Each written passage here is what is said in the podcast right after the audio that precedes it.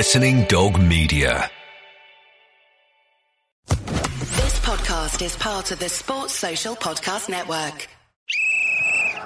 The offside rule. We get it with Lynsey Hooper. Hello and welcome once again to the Offside Rule podcast. It is weekly now, every Monday. Get downloading and get following us at Offside Rule Pod on Twitter and the Offside Rule podcast on Facebook. Uh, Lynsey Hooper, Hayley McQueen, and Kait Borsay once more come together. Yeah, I have to make some noise, girls, so they know that I'm not on my own.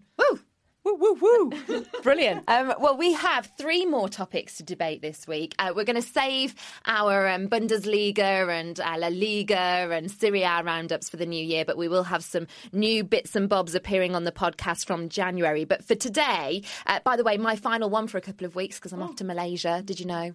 God, you're just always jetting off everywhere, leaving us in the lurch. I'm sorry. Zoe Aminsky is going to come and fill my valuable shoes. Number one topic today best strike partnerships. I know that they're a dying breed nowadays, but have you managed to find some current strike partnerships that we can discuss?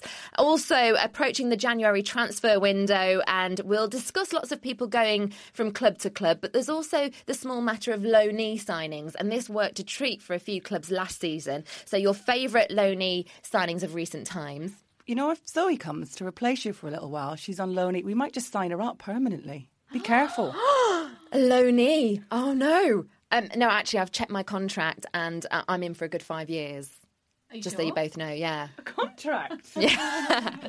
um, and third and finally, dig out some famous Premier League club supporters who perhaps we wouldn't expect. I gave an example when I um, asked you girls about this, about Robert Plant at Wolves. Loads of people know that already, but you got the gist. Um, so we'll crack on with topic number one strike partnerships. Um, a few in the past then Steve Bull and Andy Mutch, my favourites from Molyneux. I knew you were going to raise Bully. I just knew. Bully, of course. Uh, there were Shearer and Ferdinand, Dwight Yorke and Andy Cole that Hayley will remember. But what's happened of recent times, recent years? Who are we going to go for? Well, I have managed to make the move up to Scotland for this one. That's where I had to go. Is that what you've done as well? No, but I'm impressed. Ah. Um, I've gone for Gary Hooper, who, of course, is a, the, the, subject of a lot of speculation for the January transfer window. But his partner, strike partner at Celtic, is Anthony Stokes. And between them, they've scored 31 goals so far this season as we record this podcast mm. here and now. Impressive. Um, impressive stuff. There aren't many prolific strike partnerships. I honestly think that Stokes will suffer if Hooper gets dragged somewhere else. By the way, no relation um, in the in the transfer window. Um, but also a strike partnership that I thought showed so much promise. But Newcastle down in the doldrums of the Premier League, I thought Cisse and Ba would be mm. prolific this year, but they've not really got their firing boots together yet. But we'll see what happens in the future with that one. Um, so that's mine. Uh, who shall I go for, Kait? Well, I'm going to put a bit of a downer on this because I tried and I tried to find a strike partnership, but nothing inspired me. I literally went through most of the Premier League teams, having a look at their top goal scorers, having having a look at how many appearances. And my point really was that you know we are in an era of a dying strike partnership. And that's a lot to do with the way that the game's played. You remember Spain playing against Italy at, the Euros this uh, summer. They didn't field any strikers at all. And the popularity of having five across the middle or four and then and, um, and then a holding behind them has just meant that often teams are fielded with just the one main man up front. And that's that kind of role, that sort of centre forward striker role, being the complete forward, very much what kind of football's about now. I thought back to the heydays of Ian Rush and Kenny Dalglish. I thought back to the SAS, the Shearer and uh, Sutton partnership. And I just thought, you know what? Back then, managers put faith in their strike partnerships and they were able to have a run of games. If you look at Andy Cole and Dwight Yorke. uh, Yorke. I think Andy Cole was like the fourth choice striker or something for um, Fergie then. But Fergie had had faith and put faith in those guys, and that's why they went on to score a huge amount of goals. Best ever strike partnership, by the way, was Andy Cole again and Peter Beardsley in the 93-94 season for Newcastle United. 64 goals between them. This season, I've had a look at Berbatov. I've had a look at, at, Manchester City too. But but the problem is squads are so big, and the major squads have got so much money that they can afford to use four strikers and very, very rarely are, you know, definite strike partnerships established. So my main little moan really was that, first of all, as a Liverpool supporter, there's only one first choice striker, so there's no strike partnership available there. And secondly, that you just don't get them enough these days. No, you don't. I thought I'd set a difficult one. How have you fared, Hayley McQueen?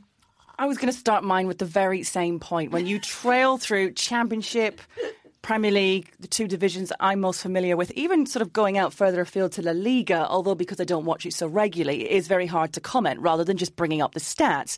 There's an exciting partnership that I was super excited about at Manchester United when Van Persie, of course, joined Manchester United. I thought, oh, yes, it's going to be great, like the days of your Van Nistelrooys and your Yorkes and your Coles and Sherrings. It's going to be wonderful. There's an abundance of talent, so much choice there. You've got Welbeck, Hernandez, Rooney. And I'm a I'm a bit disappointed that Van Persie and Rooney haven't played together as much, but when they have, it has been really exciting. I've gone for them too because I think the best is yet to come. I really liked the quote from uh, Van Persie after a game saying, uh, I call it the nine and a half.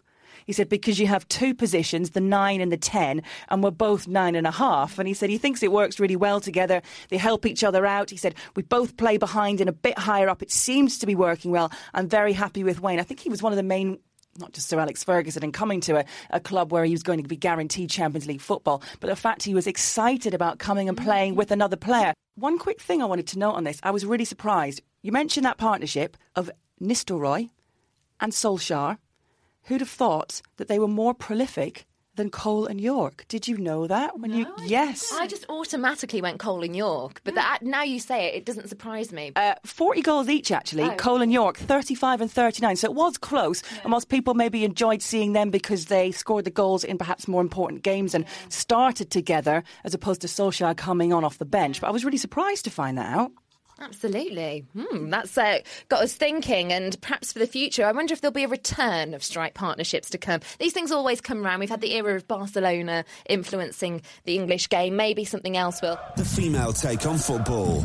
Uh, let's go to our next topic. So, January is around the corner. We will talk about uh, potential transfers, um, etc., and the, the doomsday that is Jim White's day at Sky Sports News. Um, but let's talk about, first of all, loanee signings. Um, we have emergency loanee signings throughout the season, but also as January approaches, it seems to be that time where people like the MLS season have their off season. It means that a few players are available to come back to the Premier League. Um, there is one that's been talked about, Henri, of course, potentially coming back to Arsenal. I'm going to start you ladies off with Robbie Keane because I was so impressed. Are you okay? You've just dropped your phone there. um, get up off the floor. you fainted. Robbie Keane, you say? Just diving there, just getting my practice in. um, Robbie Keane, three goals in two games. Of course, I remember two of them very well. They were against Wolves, former club. That's where he started, wasn't it? We sent him on his global career that's now seen him. we have. Global career? Yeah, he's now over in the MLS. He's been playing with David Beckham. Scotland and England, global career. Yeah, yeah. For me, back, back at Villa, Birmingham's quite global to Wolverhampton people. Um, but yeah, he came back to Aston Villa, didn't he, last season? And three goals in two games, two prolific strikes against the Wanderers, as if he should have done that.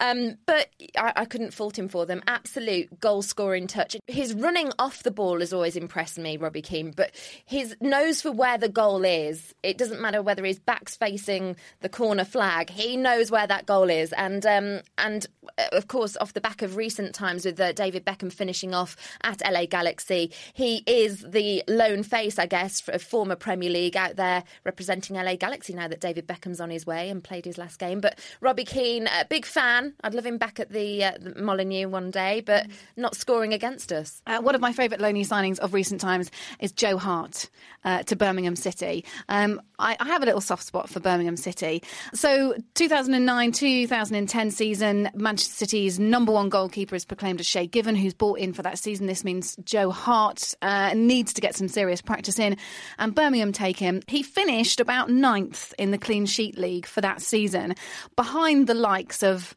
Van der Sar, uh, behind the likes of Cech, Reina, Friedel. So actually, he did very, very well considering it was Birmingham's first season in the Premier League. He'd come from not having very much experience. He'd been at Shrewsbury Town. He'd not had much um, uh, first match experience The with. Shrews. the Shrews. So uh, I think that that's a wonderful story. He was nominated um, for the 2010 PFA Young Player of the Year. He made the PFA Team of the Year. You know, most of all, his period at Birmingham City marked his arrival. From great potential came, you know, a genuinely talented keeper. He went out on loan a boy and came back a man. And do you know that in Asia, he he, he is massive. They love him. I think they love Joe Hart nearly as much as they love David Beckham over there. Have you have you known that? He's a massive pin-up. It's Blonde the blonde hair hair, and blue eyes. blonde hair, blue eye combo. See, if I was male, I'd be well away. No, I'm not blonde anymore. Damn, I, I keep forgetting that. I've changed my hair colour. Anyway, um, we'll go on to Hayley. Uh, mine is uh, another Manchester City player, and it was a very, very brave decision for an England international and someone should be at the peak of his career as a defender, Wayne Bridge. Who'd have thought Wayne Bridge at Brighton? I was really surprised. I had missed out on the fact that he'd gone and signed for them and was just flicking through the paper and looked at this article. and I was thinking, this can't be right here. So obviously had a little look. And yeah, the week before, he'd um, gone down and decided that he was going to make the trip to the uh, south coast and uh, play for the Seagulls. Do you think he wanted to be nearer the beach? I think so. Maybe the rock and uh, the rides and just it's a much more fun place to be than the northwest, perhaps. I don't know. What else is Brighton famous for? Devil's Dyke. What? what? What on earth is this? Explain. It's um, it's like a hill, isn't it? What? I don't know what Devil's Dyke is. We'll get the Brighton fans to get in touch at Offside Rule Pod, but I'm pretty sure there is. And they've got the lanes, lovely bit of shopping. Oh.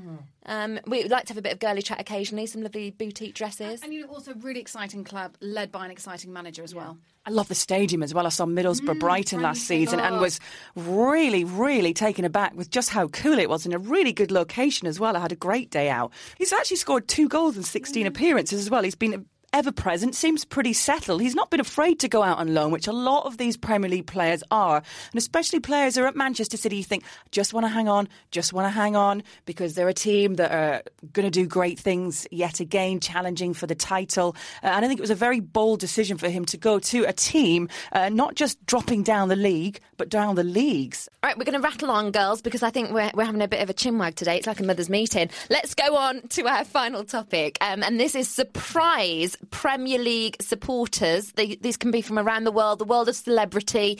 Who have you managed to dig out who supports a Premier League team that we might not ordinarily expect? We'll start with Hayley this time. This is the most famous person in the world, well, if not the world, at least Great Britain. Ladies and gentlemen, Merry Christmas and a Happy New Year, and all the very best to my team, the Gunners. That's the Queen, just in case. Is she really an Arsenal fan? According to Cesc Fabregas, she's an Arsenal fan. Yeah. You According to a royal source, I don't know who this source is, but the source says that she is an Arsenal fan, um, and apparently she appeared to know who Cesc Fabregas was, and they exchanged a few words. So, according to Cesc Fabregas, she was extremely knowledgeable, uh, all about Arsenal their season, and I think that's uh, pretty cool. Um, there's a few really random ones actually. Spurs fans. There are some really cool Spurs fans. Apparently, Jude Law is a Spurs fan because of his granddad, Phil Collins, and the fashion designer Ted Baker, and also the slightly controversial author Salman Rushdie. Uh, excuse me, did you just put Phil Collins in a cool bracket? He was a cool musician to our parents, was he? But those are pretty cool people. Do you know what I mean? Genesis era. I can see it. And uh, Mikhail Gorbachev apparently up the latics, according to him. Well, that's an interesting notion. uh, Barack Obama, talking to very influential people. As one website tells me, now I can't qualify this, not being a Hammers fan myself, but he supports West Ham. Apparently, they've even got a chant for him down at the Boleyn. Barrett, the West Ham fan. He hates the Tottenham. He loves Upton Park, not the war in Iraq. He's Barrett, the West Ham fan. Toot toot. Genius. Genius. Um, Dr. Dre and Samuel L. Jackson are Liverpool fans. Can I just say we are the coolest fans in the whole wide world? Can I just say to Hayley, that's cool. Samuel L. Jackson, cool. Phil Collins, not so cool. I can see it. Something about holding a microphone makes me want to sing. Um, let's go for mine. Um, Tom Hanks, Aston Villa fan. Did you know that, Hayley? I did only through research though. And Yeah, I've seen him on interviews as well, talking about them, and had a scarf. Where I think when he went to go and speak with Jonathan Ross. Oh well, if he's got the scarf, he's definitely a fan. Must be. Yeah, he didn't seem to know much about them or their endeavours, or that they were struggling near, towards the bottom for relegation. But he is apparently a fan. And um, my favourite that I heard on the radio uh, in the, the last week or so, um, and it has to be, of course, the other side, West Brom, Goran Ivanisevic. Former Wimbledon champion Goran Ivanisevic supports the baggies. Boing boing. Oh dear. tell you a little story actually this is quite funny Uh, it might not be but i think it is i went to watch england play at wembley and me and my friend bianca westwood we bumped into the cast of american pie they were over here on a promotional tour and we hung out a little bit with i say hung out i was working there at the day on, on you know reporting Was the drink involved? no the oh gosh Uh, Stifler involved. yeah, well, Stifler's mum, she's the coolest woman I've ever met. Uh, Sean Maguire was over here. Do you remember him from Grange Hill? He's a big star out there in Hollywood at the moment. Too. Pop star too, isn't he? So they were all out. Anyway, a few of them had stayed back in the UK after going to this football game. Uh, Eddie was actually researching. Uh, I can't remember what his name is on American Pie now, which is really annoying me.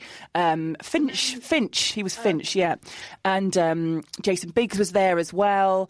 I take it the cast of American Pie were there. Yeah, even the dad, Eugene Levy. Oh, legend! Yeah, he wasn't actually at the game, but he was out a little bit later on. And Bianca and I arranged. Um, I knew Chris Powell from way back, having done interviews with him, and of course, Bianca being a real London girl. We arranged for them to go and watch Charlton Athletic, and they were taken into the dressing room before the game and after the game. And apparently, yeah, Chris Powell actually let Eddie and Sean Maguire help out with the, the pre match team talk because he was researching a film about sports behind the scenes. I think he was going to be playing a football player. Um, uh, it's a film coming out in a couple of years he's about to start doing. I, I think I might be right on that one. But yeah, and they had an amazing day. And actually, they, they'd already secured promotion, but this was the game at home where, of course, all the fans were going along. And they absolutely loved it and, and said they didn't realise a football match was as exciting as that and preferred it to the England game that they'd seen at Wembley Stadium. There you go. Love that story. Awesome stuff. Well, we will return, but it will be minus myself next week. We'll have Zoe Aminsky in my chair. Um, but Kait Borsay and Hayley McQueen will return to debate more footballing topics next week, so do join them. Uh, we're out every Monday. Uh, make sure you get downloading and clicking via SoundCloud and iTunes. And of course, give us a follow at Twitter at Offside Rule Pod and the Facebook page. Give us a like, uh, the Offside Rule Podcast. Thank you very much for listening, and we will return again next week. Bye bye. The offside rule. We get it with Lynsey Hooper.